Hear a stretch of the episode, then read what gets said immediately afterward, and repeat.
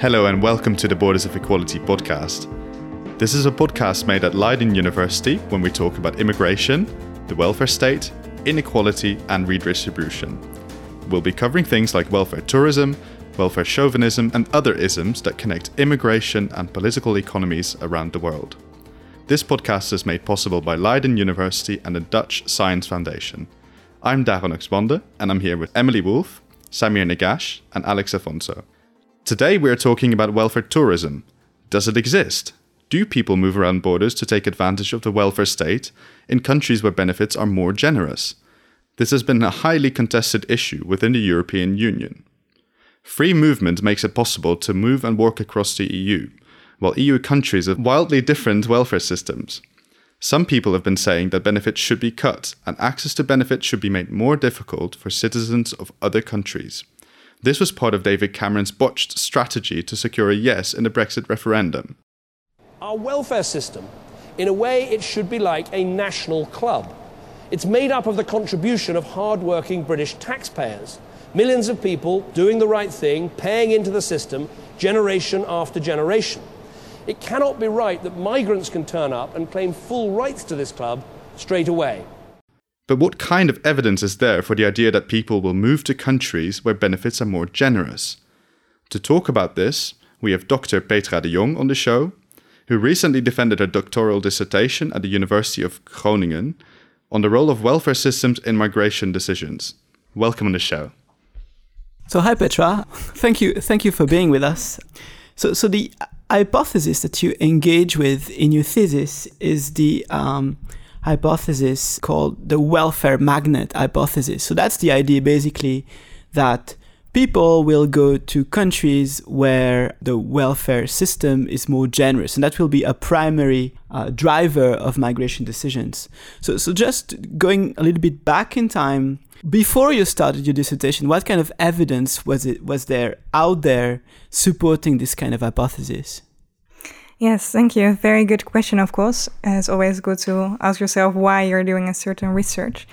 And indeed, in political and, uh, and public discourses, this idea of the welfare state as a reason for people to move to certain places uh, is something that we observe uh, more and more these days. But it's definitely also something that we uh, that we encounter in scientific literature, and this is also where this term, the welfare uh, magnet hypothesis, comes from. Uh, and it's just the idea of yeah, it evolves from an economic tradition in which um, uh, migration decisions are explained from a cost benefit analysis, uh, which expects people to make a kind of a, a list, a, a, calculation of costs of migration and the benefits. And the welfare state is then perceived as one of the benefits, something that increases household income. And for that reason, these economists expect that people will move towards the places with the highest uh, welfare benefits. And it has been tested before in different contexts. Uh, on the one hand, in the United States, uh, how people move between the different states of America, uh, but later on also in the international context to see whether people really move to certain destinations when they move internationally. And the, the findings of these studies are really, really mixed. So some uh, studies indeed find that more people are moving towards places that spend more on the welfare state than others, whereas others do not find such an impact. And when such an impact is found, it's also very, uh, very modest. So you said that the research that has been conducted so far, um, especially uh, in, in, in economics, was uh, focused on, on the United States. So that's often the case where you have some broad hypothesis that is tested in the US context, for instance, you know, on a minimum wage. So uh, how difficult it is to try to transpose this kind of questions from the US context and take it to uh, the EU in, in the European context.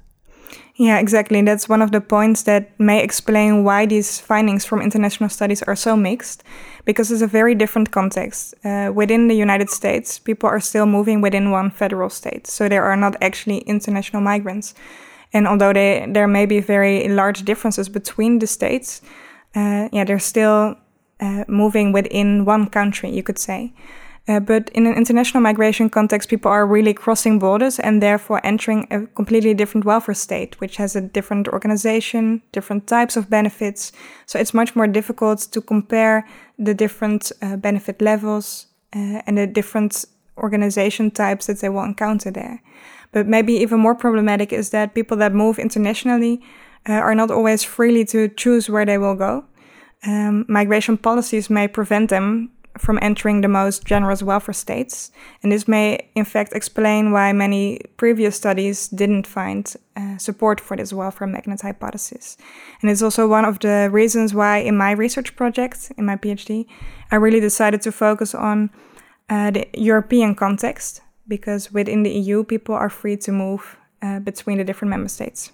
And going back again to, to the difference between the US and the EU, I would assume that even if you are a Mexican migrant going to Idaho or to Iowa or to New York, uh, the choice and the cost of moving from one place to the other are also lower than moving from, let's say, Sweden to Italy or to Spain because you all these differences in cultures, in language, you don't really have them in the US. So the costs of migration, I would assume, are also a bit higher in the in the mm-hmm. European context. Yeah, exactly. It's easier to transition to jobs in uh, different states because you probably don't need to learn a new language, and uh, your uh, degrees are probably also uh, acknowledged or uh, valid in different countries if you move to a state in the same country. Yeah, exactly. So there are many different reasons why you cannot really simply compare interstate mobility within the United States with interstate mobility within the EU. The states really represent something else in the EU.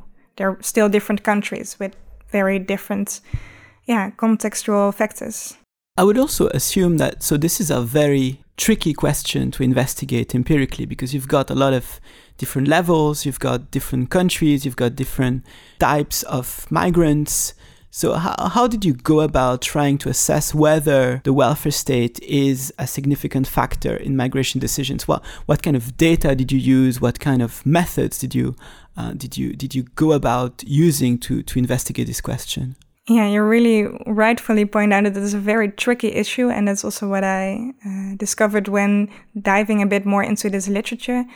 Um, one of the main complications is that the different welfare states of the European Union are so different in terms of the way they organize welfare that you cannot simply compare benefit levels, as is often done in the United States, uh, because uh, a benefit that exists in the Netherlands may not even exist in another country, for instance. So you cannot simply look at benefit levels when comparing which welfare state is the most generous. Um, the solution that previous research has found for this is looking at the amount of money a government spends on the welfare state, and they take that as a yeah as an indicator of the generosity of this welfare state.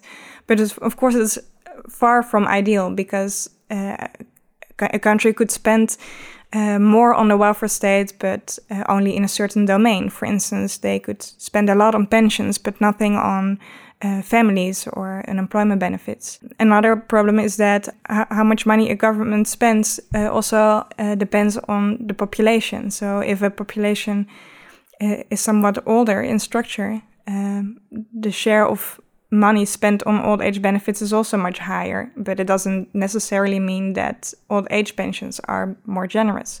So there are several problems with this type of measure. Uh, and another problem with this relation is that the welfare state is a macro level factor. It is a, a macro level concept, you could say, um, quite abstract. So we don't know exactly how people perceive it. Whereas migration decision is something made at the individual level. And when we try to study this link at the macro level, yeah, the macro level of analysis, it is very tricky to to really determine how individuals actually perceive the welfare system and whether a relation that you find between this government spending and the amount of uh, people that move towards this country is actually because these individuals thought that the welfare state looked attractive. Because we talked before about the, these um, studies, uh, especially in the U.S. context, that have that, that use this quite, you know, sometimes stereotypical um, cost benefit analysis where actors have got a reasonably good level of information about what the costs and benefits and what kind of the what kind of benefits they could they could benefit from in different states is that actually what is that actually what's going on in the minds of migrants are people actually informed about different levels of generosity across countries for instance yeah so this was one of the main questions actually to answer in the phd uh, and I uh, tried to do so using qualitative interviews with uh, European migrants living in the Netherlands, uh, people from Spain, uh, Poland, and the UK. And I spoke with people in different phases of their life and uh, men and women, different educational backgrounds, to really figure out how they perceived the welfare system and whether they really knew about certain welfare arrangements before they, they moved to the Netherlands and whether it played a role in their migration decision. Um, in these interviews, it really came across that they did not really look into the welfare state before they, they moved here. So they, they were often young and single and healthy and happy when they moved, and they didn't really use any type of welfare at that time. So they were not really interested in it. They looked at different factors and decided then to go to the Netherlands. Uh, and only after living for a while in the Netherlands, they uh, sometimes found out things about the Dutch welfare system simply because they uh, became in need of something or because they heard co-workers talking about it and only in this way they got it more informed about the welfare states but it was not as if they were at home planning their migration and then looking into the different elements of the Dutch welfare states. something that's always struck me in these, you know, this whole discourse about welfare tourism. It, it assumes this very high level of information in, in the minds of potential migrants that even citizens of, of the countries uh, don't really have. I, I would assume that most people are not really very much aware of how what the amount of benefits they can receive in different welfare schemes in their own country. So how would you assume that people from other countries might know all these differences and might be able to compare in a, in this kind of rational way that that economic models actually produce? Yeah, it's very very good points. We also interviewed people from the Netherlands themselves to ask what they thought about the welfare state. And this is indeed something that uh, that was very clear that especially young people from the Netherlands they also didn't know how their pension would look like and how certain family benefits would be organized or, or unemployment benefits. Uh, it's often only when people become in need of, of certain arrangements they start to, to look into it and to find out more. So if uh, if cost benefit analysis in sort of a very calculated, measured fashion did not characterize the decision for the interviewees that you spoke to, how how could we characterize their decision? What what kind of what was driving their decision to move? And very different reasons. Uh, it became clear that the drivers for migration are very diverse. So some people really had economic motives. Uh, especially uh, after the economic crisis, for instance, we saw a large peak in the number of Spanish migrants uh, who moved uh, at very young ages.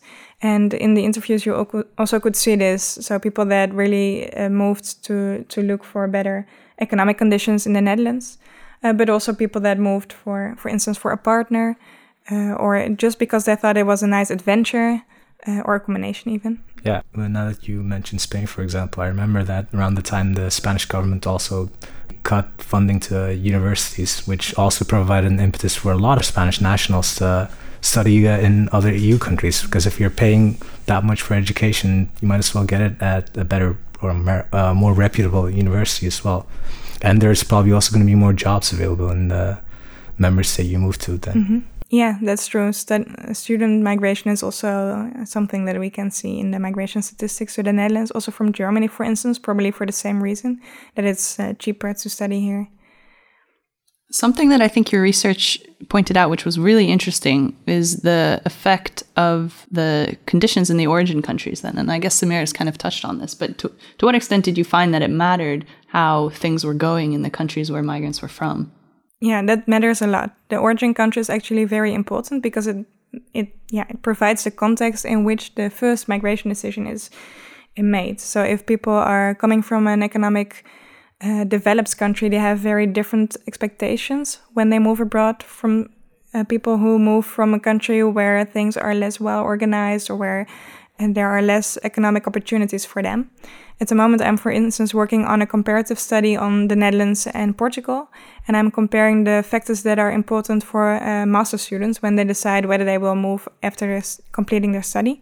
And it's very striking that people from Portugal are really much more interested in the economic factors like wage, job opportunities, uh, living costs, whereas the Dutch students look much more at culture and climate, for instance, but also distance to the home country. So it seems more lifestyle migration than uh, migration out of need for economic um, prospects. Yeah, and if they might not be making hard calculations about the cost benefits, they might uh, know vaguely that some countries have developed welfare states and you don't need to know specifically that oh they spend this much on pensions and uh, i might be eligible for that when i move there. But you could know that oh sweden probably has a generous welfare state. It sounds like something else that really strikes me about this welfare magnet hypothesis is that a lot of times aren't migrants coming, especially um, maybe not from a country like the Netherlands, but you were you were mentioning Portuguese migrants who were looking for certain wages or something. A lot of times, people are coming to work. I mean, labor migration is the phenomenon that we seem to be interested in. So this idea of welfare tourism seems to run counter to how I understand the, or sort of what I understand the function of migration to be, right? Because if you're working, then you'll be more of a contributor than you will be a beneficiary, right? Mm-hmm. Yeah, this is also something that always struck me as a bit strange. That on the one hand, we uh, see a discourse in public uh, and political debates that um, migrants are here and take the jobs of the natives, and on the other hand, we uh, fear that they will live a life on welfare. So it is a bit that they can never do it right. I think the Schrödinger immigrant problem. yeah, it will never be okay. They will always have one or the other problem to deal with. But yeah, I agree with you. mainly the people that I spoke with, but also based on macro level analysis that I conducted. Um, it seems most important that people uh, find better job opportunities, not just better wages, but also better opportunities to de develop themselves and their careers. Uh, this is a, a, main motivator for, for many migrants. If I wanted to, let's say, the, the main message from from from your thesis. So, in the introduction that that Daro made, we can see that this idea of welfare tourism is something that is really quite prominent, both, I think, in political discourse, where you hear prominent politicians saying that welfare benefits should be uh, restricted for newly arrived immigrants. It's also, I think, an idea that is probably quite widely believed in the population. If you look at public opinion data about what people think about how much immigrants receive and how much they pay, a majority of people in most countries think that immigrants receive more than what they pay. So, based on your evidence, is welfare tourism really a risk? Or, or is it something that is really overblown? Or, or is there any evidence of ways where the generosity of welfare might drive certain types of immigration flows?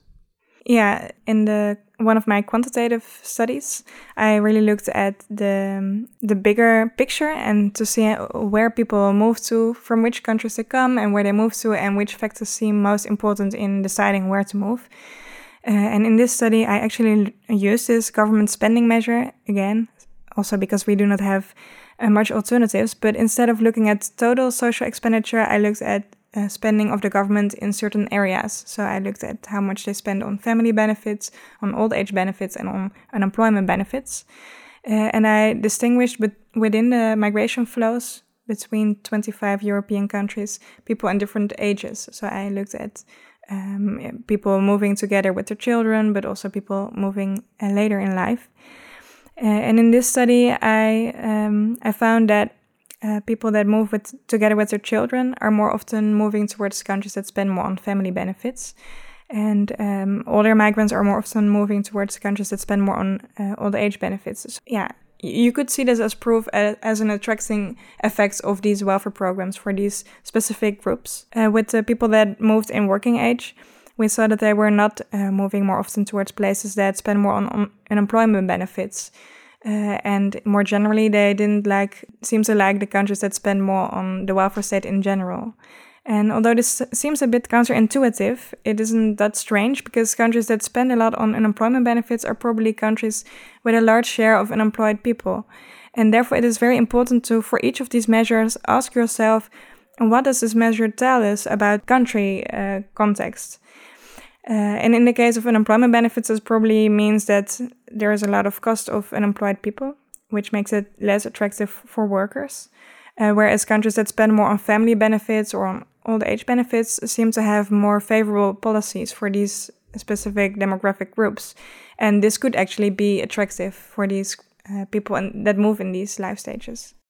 But how do we reconcile that with what we've learned about how micro level decisions are made? So we can't necessarily assume that that the migrants are aware of those benefits that are in place, right? Mm-hmm. Yeah, exactly. So, the to, to speak about it in the order of the research, this was one of the first studies that I conducted, uh, in which I tried to uncover the broader patterns that we can observe within Europe. And there, I discovered this pattern, and I was asking exactly this question that you ask me now, like can we really explain this uh, from a macro level uh, perspective? Are people really looking at how much the government spends on certain uh, arrangements? Uh, and that's why I, in the second part of the thesis, really looked more at the individual level using qualitative data, but also uh, uh, an experimental design. And here I, in this qualitative part, I could see why it doesn't seem, why it isn't such a strange finding as it appears uh, at first. So people uh, moving in the younger ages indeed are not so much interested in the uh, welfare state aspect, and they're also not really looking into it that much prior to migration. But people that move in somewhat more fragile stages of life, for instance, when they ha still have young children or when they are close to retirement age, are actually more aware of yeah their fragile position and certainly do look more into specific programs that could help them uh, accommodate in the in the destination country. However, it I would still say that we may not speak about this as uh, welfare migration, because it doesn't mean necessarily that the family benefits or the old age benefits for these people are the, the main reason to move. So you cannot live on a family benefit, for instance. It is not enough. So you still would need a job to pay your bills. But it is, of course, something that can help you and your family to accommodate in the destination country. And this makes it very different from the prominent idea of welfare migration as people really moving for the welfare state and then just living on a welfare benefit and not doing anything else so all else being equal, uh, if you have the choice, if you have a, a, family with a kid and you can choose between a country with similar economic conditions, you'll choose the country with uh, family benefits or higher family benefit spending. Yes, exactly. So you've touched on this a bit already, uh, but what makes uh, intra-EU migration so interesting? Uh, there's already been some research on uh, this supposed welfare tourism or benefits tourism in the U.S. Are the drivers of uh, uh, migration in the EU different than in the US, or um, do you find those to be equivalent or different? Yeah, I think the main difference is um, the yeah what, what, we talked about before actually, the the difference uh, in a move but within a larger federal state or really between uh, international uh, across international borders. Uh, and this makes it a very different type of migration decision, I would say. You encounter very different context after migration when you actually cross an international border in terms of culture and language and different system that you have to get used to. So I would say this is a main difference. And uh, another important difference, of course, is that in the United States there is not that much of a welfare state. Uh, there are certain welfare arrangements for the very poor, mainly social assistance for certain very poor groups and only until they can make it on their own again. Whereas the European welfare state is, is very different in this respect. Uh, European welfare states actually assume that every individual at some point in his or her life will make use of it. And it is really um, yeah, organized that way also. So at the moment, I'm still young, I don't have children, I have a job, and I'm healthy my pension seems ages away, so I don't make use of the welfare state at this point. But I'm still contributing every month to my uh, insurance in case I would lose my job and in case I will ever reach the pension age, which seems far more far than ever. Um, so the European welfare state really assumes that people at some point in their life will make use of welfare arrangements, uh, and in different life stages, this uh, yeah this relation with the welfare state will be different. In this life stage, I contribute more, and at some other points, I probably will receive more than I put in. Something else, maybe that makes the EU uh, really interesting, is the process of integration, which has kind of forced countries um, to include migrants in in the welfare state. Where I'm, I'm not sure how that would work ac across states in the United States, whether um, the programs are mainly federal or mainly state administered. I think it depends on the program. But here in the EU, do you think that the process of integration has affected uh, countries' expenditure on welfare or the nature of the programs? Have, have they implemented any changes in order to prevent migrants making use of these programs? Yeah, the idea of European integration definitely has changed how they politically perceive that they are or are not um, affected by uh, EU migration. But when you look at it more objectively, you can see that uh, most nation states already are quite well uh, sh sheltered from uh, welfare migration. So uh, EU migrants uh, indeed can move freely between the EU member states and they can settle there and they can work there, but they cannot really access welfare state from day one. There's still this uh, period of three months that they have to wait and they cannot uh, use any type of welfare. And after that, it really depends on whether their status is EU worker or that they are seeking for a job or that they are simply inactive. And um, in this, yeah, after so after these three months, um, there's a lot of um, yeah let me rephrase it is more important to see how long they are already in the country and whether they ever worked there and based on these two principles uh, EU member states are already very well aware to yeah to prevent that people would move and directly access welfare benefits. Something else that I found really interesting in your uh, study was your uh, life course approach, because uh, migrants have different preferences over the uh, course of their life. You have kids, you might have uh, different preferences.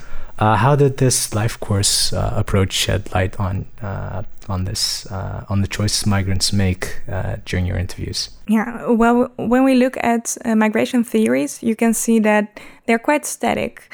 Uh, so you can uh, explain from them why, for instance, for you, maybe distance is more important since you attach more value to your family. Just give an example. And whereas I do not care much about that, so uh, I would be able to move a greater distance, for instance. So the model can be used to explain uh, why people attach different value to certain factors.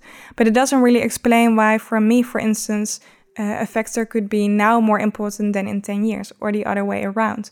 Whereas, like I just explained, over time, my welfare needs will probably change. I don't have a child at the moment, so I don't really care about childcare. But if I would have a child uh, next year, I would uh, actually do mind about it.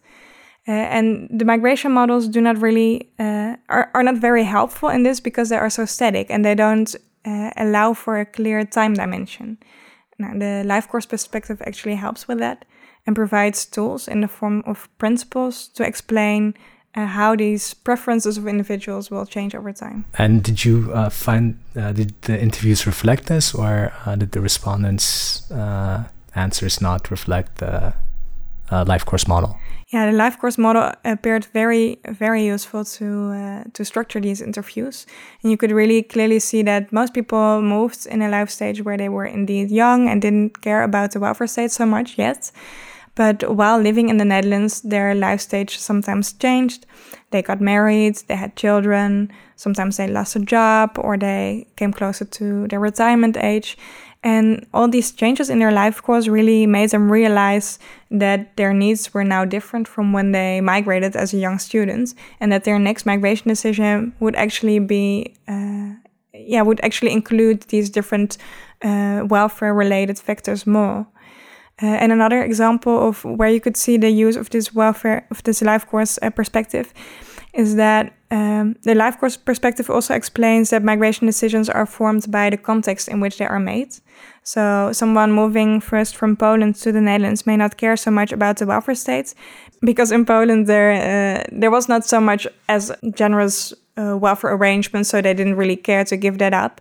But after moving to the Netherlands, they could see that yeah, some of these welfare arrangements were actually uh, quite useful and would make a difference in their next migration decision. Uh, so uh, you interviewed people from Poland, the UK, and Sp uh, Spain. Do you think that uh, the response would have then differed if uh, you looked at maybe respondents from Sweden or countries with more generous welfare states? Um, yeah, it is always difficult, of course, to to think about how it would differ. in the in the study that I conducted, I was mainly interested in the dynamics, so how people perceive the welfare state and how it influences their welfare, uh, their migration decisions. And in this, I would say that it, I didn't see that big a difference between the respondents from the UK versus those from Spain or Poland. It's also funny that you say countries with more generous uh, welfare system because sometimes people from Spain or Poland would even argue that things were arranged better in Poland or Spain than in the Netherlands. So it is also the way we think about it may not always make sense that much. And we feel in the Netherlands that we have a great welfare state, but maybe uh, people from other countries would actually disagree about this. So I think it would be very interesting to see how they how respondents from even yet different welfare states would would respond in and how they would reflect on it. But I I don't think that all of a sudden it would would appear that the welfare state was a main motivator for the migration decision. It's interesting um, when you were speaking about the life course approach. It sounded like migrants would, would often come for one reason and they would stay for another reason, or they would come uh, motivated by something and then they would be staying motivated by something else. You also found evidence, I think, in your study that a lot of migrants, I think it was a fifth of Poles and a third of Bulgarians, were leaving the Netherlands actually within a year. So they would come for one reason and then they would actually leave. To what extent is temporary migration uh, happening, and, and do we need to incorporate that as well? Yeah, definitely. That would be one of my main recommendations for future research. Um, return migration is actually very large. Uh, we often think about immigration and how much people are coming and that they're all living here, but actually, a very large uh, share of migrants, especially European migrants, is living within the first couple of years. We already saw this for a longer period of time for, for instance, people from traditional EU member states like Germany and the UK. And what is interesting is that when uh, Bulgaria and Poland joined the EU, um, this migration pattern actually changed as well. So in the past, people from Poland and Bulgaria to the Netherlands would actually stay much longer. But when they entered the EU and it became easier to move in and out, these more temporary forms of migration became much more prevalent. In your interviews, did you find people that were older? Did they talk more about how good the pension system was or how important the healthcare system was in in the country where they had moved. Yeah, yeah, yeah. I see what you mean. Um, yeah, so if people got closer to pension age, they were more often aware that they would one they needed, so they looked more into it. Uh, but what is interesting to know is that uh, also in this case, people then often moved when they were still young. So they never really looked into the pension system in their origin country because they were still young mm, back then. So they couldn't still not really compare the welfare states.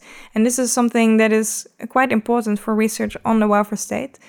Um, because we have the feeling that people can overlook a very broad field and then in different countries really know how everything is organized there. But in reality, people typically know most about the country where they are at that time and where they yeah where they spend most of their lives and where they had most encounters with the welfare state so even people who moved were not really often not really uh, able to to compare the um, the certain welfare benefits between the origin and the destination country because they only experienced it in one place. Yeah, one thing that sort of doesn't make sense to me is that uh, uh, as someone who's nearing pension age, you move to a country with uh, more generous pensions because I feel like you probably don't have uh, built up the necessary contributions to be eligible for pension, uh, pensions in that country, right? Yeah, that's true. So that's also something important. Uh, yeah, pensions is a bit of a tricky welfare arrangements because you could look at where the, the pensions are the highest, but that would actually mean that you would already spend most of your working life in that country to be eligible for these higher pensions. Now, in the study where I looked at old age benefits, this included not only pensions but also uh, uh, healthcare facilities specifically for older people. Uh, or someone who comes at your house and helps you when you're older. So it's not just pensions. But yeah, it is true that uh, that there's another reason why uh, these spending measures are uh, quite difficult to interpret in terms of what they mean for individuals. Uh, higher government spending on something doesn't mean that if you move to these countries as a migrant, you will actually benefit from it. Yeah, because there there could also be a case to be made, um, at least if we're thinking about retirement and, and, pensions and sort of old age care, that uh, countries that have maybe the most elaborate pension systems might not actually be the best places to grow old. And something I'm thinking of is um, the importance of family networks or social networks in, in domestic care and in, and in care for family members in places where these systems might be a little bit, weaker. Did, did you kind of find through through interviews or, or do you think that that social considerations might start to also be, become important and actually be a reason to, to leave or to seek out closer family ties? Yeah, definitely.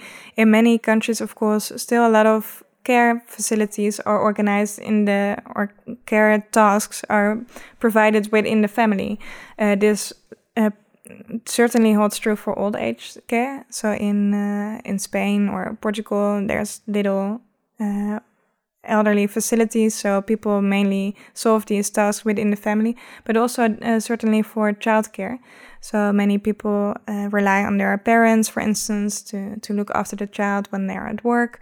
And during the interviews, you could really see this as well. So some people would say, yeah, if I have another child, I will probably move back to the origin country because it will be simply too expensive to arrange all this care uh, formally in the Netherlands. Uh, and also the other way around. So sometimes people move to the Netherlands um, to find work or be, to be with their partner, uh, but they would already reflect um, on the future in which their parents would grow old in the destination country and would actually need them to be around because their mother in Spain would otherwise not have someone who would look after her. And this could actually be a reason to move back. So there's also this other side about uh, the welfare state and migration that we often do not think about. Are are migrants also joining the workforce as domestic carers? I know there's a, a sub body of literature in um, in migration studies that looks at sort of the gendered uh, impacts of migration and how, as women um, in certain countries in the global north are entering the workforce, actually they're being replaced by women from the global south who are then leaving behind their families. I think most of this literature takes sort of a broader scope, but do we see any of that in within the EU? I mean, are, are migrants also coming to, to take care of us, so to speak? We know for a couple of countries that this happens. People from Spain, for instance, but also from Eastern Europe. People are moving to yeah to take these care uh, kind of jobs. Uh, and yeah, I should say this leaves another problem in their origin country. Of course, they also have family members that actually need their their support and their care. So it shifts the problem a bit. Uh, now the welfare state is sometimes in uh, Western Europe getting more more expensive, or uh, the government doesn't provide that much care anymore. We bring informal care workers from different countries, but yeah, in these uh, origin countries, of course, they they leave a gap as well. I think that's especially important in Southern Europe, precisely where you have a lot of this, a lot of the care was assured within these family networks, and as more women uh, enter the workforce, as these family networks also loosen, but the state doesn't step in to to to ensure that level of care. It's increasingly ensured by indeed, especially female migrant workers from the Philippines or from Eastern Europe who actually take care of people in the home. So that's I, know that's very important in Italy, for instance, or Southern European countries where you don't have such a such a role of the state in in ensuring these kind of tasks. Many people from uh, Eastern Central Europe have also moved to the UK uh, after enlargement, and uh, the UK got a lot more Eastern European and Central European migrants. But the UK's welfare state is not particularly generous. Uh, so why did people move to the UK at that point? Yeah, that's a good question as well. Um, it is, yeah, there's quite a large explanation actually. After the EU enlargements, uh, a lot of countries uh, feared actually large influx of uh, migration uh, from the new member states. So the EU made it possible to place restrictions on the labor markets for yeah a certain amount of time, maximally seven years, but also less was possible. And almost all EU, old EU member states did that, except for two, Sweden and the UK. These were the only countries that didn't place such restrictions on the labor market. So uh, migration from the new members, migrants from the new member states could move there directly without needing uh, certain job certificates or uh, employment Ireland contracts. As well, right? Ireland as well, I think. And Ireland, yeah. okay. So um, yeah, this makes it, of course, made it, uh, of course, a much more attractive option for these migrants to move to. I don't think Sweden has had uh, such a large influx of uh, labor migrants or migrants from uh, Central Europe and Eastern Europe after enlargement. In spite of having one of the most generous welfare states in Yes. the EU, so that really goes in the direction of the general Yeah. summary of your findings. Exactly. Yeah. So this is quite yeah uh, an often used argument why this welfare magnet hypothesis makes no sense in this European context. However, it never really um, persuaded seemed to have persuaded everyone uh, because some people argue that uh, the UK actually still has an attracting uh, attractive welfare state for migrants since it's very uh, much non-contributory. Uh, whereas in yeah in many other EU member states, you still have to contribute first before you can get access to benefits. Uh, the UK may not have the most generous welfare state, but the benefits that are there are mainly non-contributory, which makes it more easy for migrants to to access them. Uh, however, several calculations on this uh, impact, the economic impact of these migrants from the new member states, show that they overall contributed much more to the economy than they used in, in terms of bel- uh, welfare benefits. And later on, it was even used by some scholars to say, yes, see, we should also have uh, just provided uh, uh, access to the labor market straight away. It would have boosted the economy much more. So there is this element that the, the UK has got a number of welfare schemes that are not contributory in nature, in nature.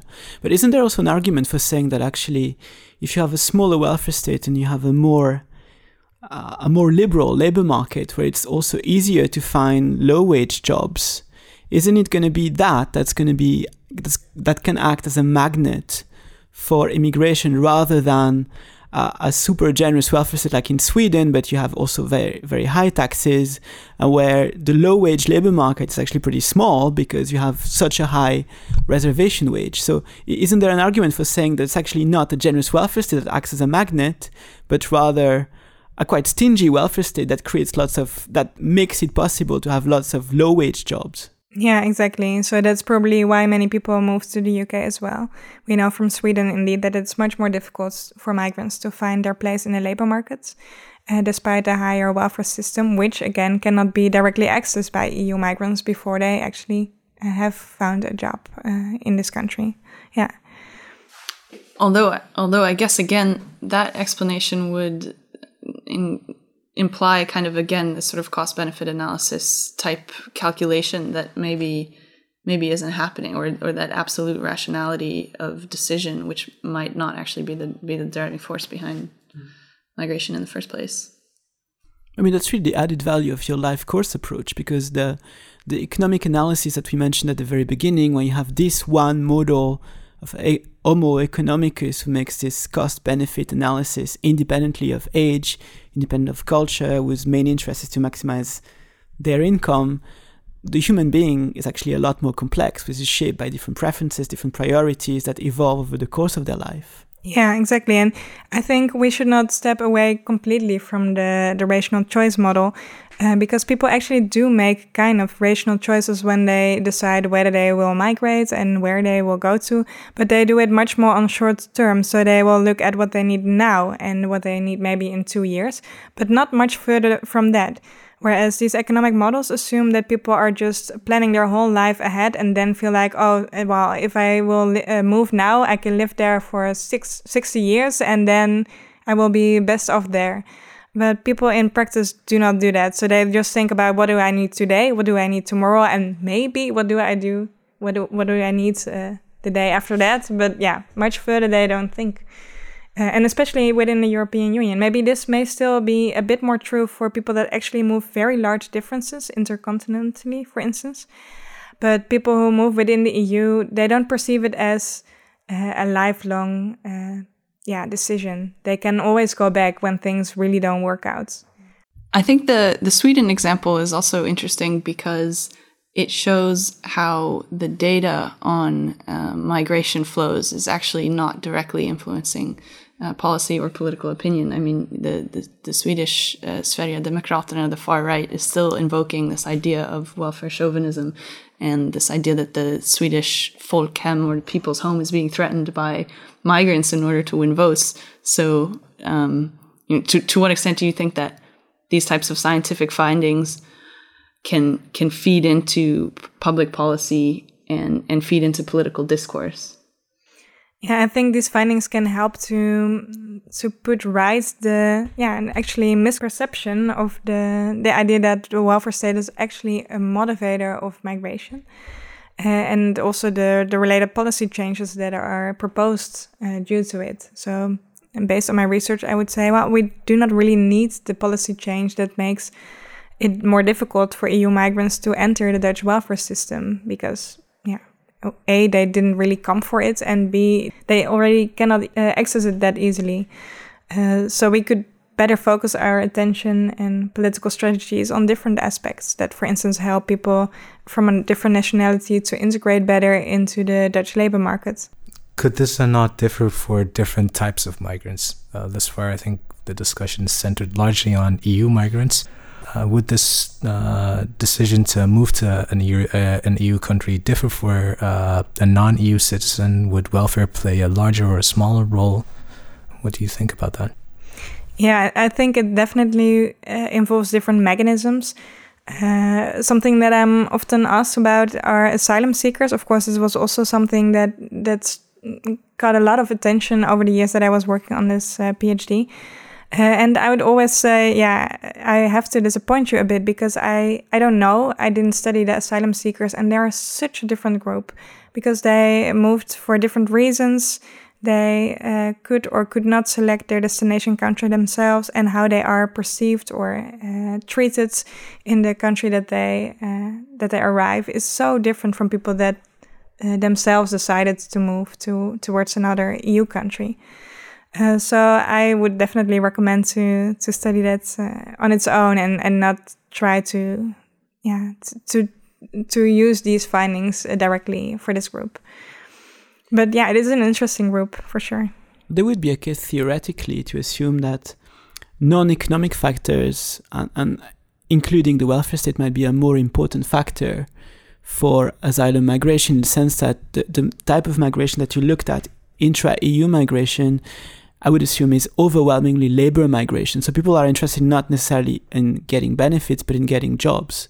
Whereas for asylum seekers, it's just by the nature of their status, it's much more difficult to enter the labor market. And, and we talked about Sweden before. I guess the, the, the biggest amount of concern, as far as I understand it, in Sweden is is less Eastern European workers, even if there is a bit of that, but that's mostly asylum. So so is there potentially a burden there? Mm, it is difficult to say because these people are indeed not allowed to, to enter the labor market directly. So, in the beginning, they will, out of necessity, have to rely on welfare benefits. And uh, in the long run, maybe they will uh, contribute actually to the economy. It is still too early to say about something about that, I think.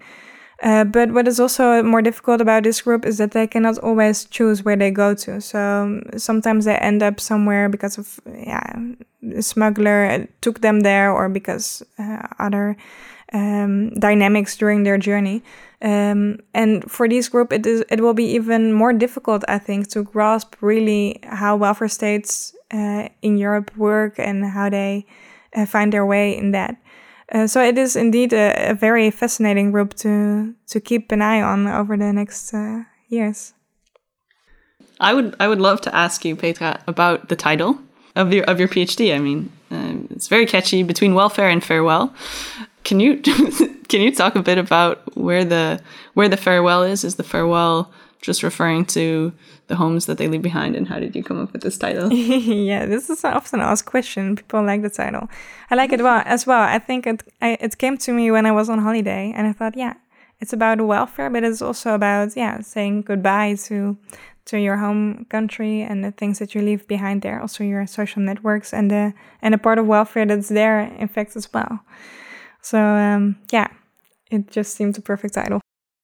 Yeah I mean, it's it's interesting because it's um, the wealth the welfare is then the the destination country, I, as I understand. Although you also looked at the origin countries as well, welfare systems in origin countries, and then and then the farewell is kind of um, yeah the the origin country, and, and it's that bridge that we seem to not understand very well, but that in the context of European integration, we've kind of already started to make. I mean, um, a lot in intra European migration, which is the focus of the study. Uh, in theory that that farewell shouldn't shouldn't really be a farewell, at least in a legal sense. It's not. If you're an EU migrant, you're not really leaving behind the legal structure. Um, you're not leaving behind your right to a set of social rights in theory. Um, so, yeah, I, fi- I find it I find it an, a really interesting bridge that you're making in the in the context of of a Europe that's trying ever more to harmonize. Although I I don't think that Europe has succeeded very much in harmonizing social policy, right? Or, or maybe it has. Is, is there kind of a social policy framework? Yeah, I think the European Union tries to, uh, yeah, it, it wishes that every country can still decide for themselves how to organize social policy, which makes it very difficult actually to really integrate it. And it's also, of course, where many of these problems come from. So because uh, each welfare system has its own rules and its own levels, um, these fears arise that people will really select strategically which welfare states are most profitable to them. Whereas if there would be one social policy for the whole union, yeah, these kind of problems may may disappear. Hmm. That's interesting. It, it also reminds me of um, you know the idea of embedded liberalism after World War II that we would open we would open markets globally. I think this was John Ruggie's concept, but it would need to be embedded in sort of the social democracy. And it seems like in Europe we've gone sort of part of the way. I mean, economically, um, the borders have come down now, but but socially, yeah, you, I think you've pointed out something that's quite a, a contradiction of uh, integration, maybe, and that could offer a potential solution for some of the the mismatches or the disjunctures that we're seeing. There is one part of your research that we haven't really touched upon, and that's the survey experiment that you did with uh, with, uh, in a more uh, experimental setting uh, with with uh, within with university students. I think could you tell us a bit more about what you did and how it really tried to tap into the individual decision making uh, of individuals in making migration decisions? Yes, of course. Yeah, in this study, I used an experimental design to see which factors play a role in, in the migration aspirations. So, whether people are willing to move abroad or not among master students by um, providing them with uh, hypothetical destination countries and then experimentally vary the, yeah, the characteristics of these destination countries to see how they reacted to that. And uh, one of the important findings, I think, of this is that um, well, higher welfare benefits made a destination country slightly more attractive. But was what was more important to these Dutch master students was that the benefit levels would not be lower than in the Netherlands. So it seems that people are not that willing to give up welfare rights that they have in the destination country. Now, of course, in the case of the Netherlands, we often perceive the benefit levels as quite high. So this uh, rules out a lot of possible destination countries for these Dutch students uh, if they only would be willing to move towards places where it is better. Uh, and this makes it also, yeah, this origin country uh, element again very, very important and very clear. Um, I also conducted, as I told before, uh, this uh, experiment in the Portuguese context. I uh, I didn't describe it in the PhD thesis, but I will work on it as a follow up. And there we can see this again. So also for the Portuguese students, it is much more important that benefit levels are not lower than in Portugal than that they are higher than in Portugal, which is still interesting. So they are not really searching for a better welfare state. It's not really what they are after. It's not their main motivator for migration. But they don't want to uh, give up rights that they already have. Uh, of course, for the Portuguese students, it leaves a very different range of possible destination countries. So this, the yeah, the role of the origin country becomes more and more clear to me as yeah the main the main factors. Are they also concerned with eligibility standards in different countries and how that differs, or did they mainly yeah. think about uh, benefit levels in that? Well, based on this experiment, I can only say something about the benefit levels because these eligibility criteria I didn't include in it. It would be too complex, but it would be defi- definitely something that is interesting to look at. Uh, and but what I saw also in the Dutch case, uh, the welfare state seems to be important as some sort of protection mechanism. Uh, so people were uh, more interested in places that had higher job opportunities, but even more so if it was combined with higher benefit levels. Uh, and then the main effect of these benefit levels was no longer significant. So, yeah, it's a bit technically, but to explain this, you could say, well, it is not really the benefit level that they were after, but it is a nice a bonus uh, on top of better job opportunities. And the welfare state then is not so much a benefit in itself, so it is not really an alternative to income from paid labor, but it is more a protection mechanism against the, the possibility that you might not find work and be dependent on a welfare benefits. Because in that experiment, you also related these decisions and these things that um, individuals consider important to particular psychological features that they might have. For instance, whether they're more are prone to take risk or whether they're more risk adverse. Could, could you say a bit more how this relationship actually works? Yeah, so this is also something that is more and more prevalent in migration studies. We do now realize that it's not just macro level factors that shape migration decisions, but also more the psychological outlook someone has. Uh, and then it's often found that if people are less willing to enter unfamiliar situations, they are less willing to migrate for quite obvious reasons, because it is really uncertain what you will encounter when you move across borders. And this made us think in the in the project that maybe these psychological traits may also have a moderating impact on the way the welfare state uh, shapes their migration aspirations. Because the welfare state obviously has an important role in protecting people against risks. So if you're not that willing to enter risks, but there is this institution that protects you, it may still be more feasible to you to to enter these uh, risky situations. Mm. And this is also exactly what I found in the study. So people who indicated that they were less willing to enter risky situations uh, were indeed less willing to move abroad for shorter times, especially. Uh, but they would be more willing to move when the destination countries included a, a generous welfare state. So it seemed that this welfare state could, yeah, could ease their minds and could uh, yeah, could provide the conditions under which they would consider such a risky situation. Do you think that across uh, other types of uh, or other groups of migrants besides students, that would still, uh, where we would still have reason to find that as well? Yeah, I would. I would even expect it to be stronger because master students overall are quite uh, likely to succeed abroad because they have good skills and they yeah they know how to handle these tricky and unfamiliar situations much better than people with lower levels of education. Um, so I could imagine that for people with, with other skill levels or in other stages of their lives, this may even be more important. We've covered lots of ground. We would like to thank you very much for, for your for a really super interesting discussion yeah, and uh, a really interesting thesis. And good luck with your future research. You can find Petra de Jong's PhD Between Welfare and Farewell on our website, bordersequality.org. And you can also find our podcasts here on the website or on Spotify or SoundCloud or any other type of media platform that you use to listen to your podcasts. Uh, that's the roundup for this episode for this week, our very second episode. Thank you very much.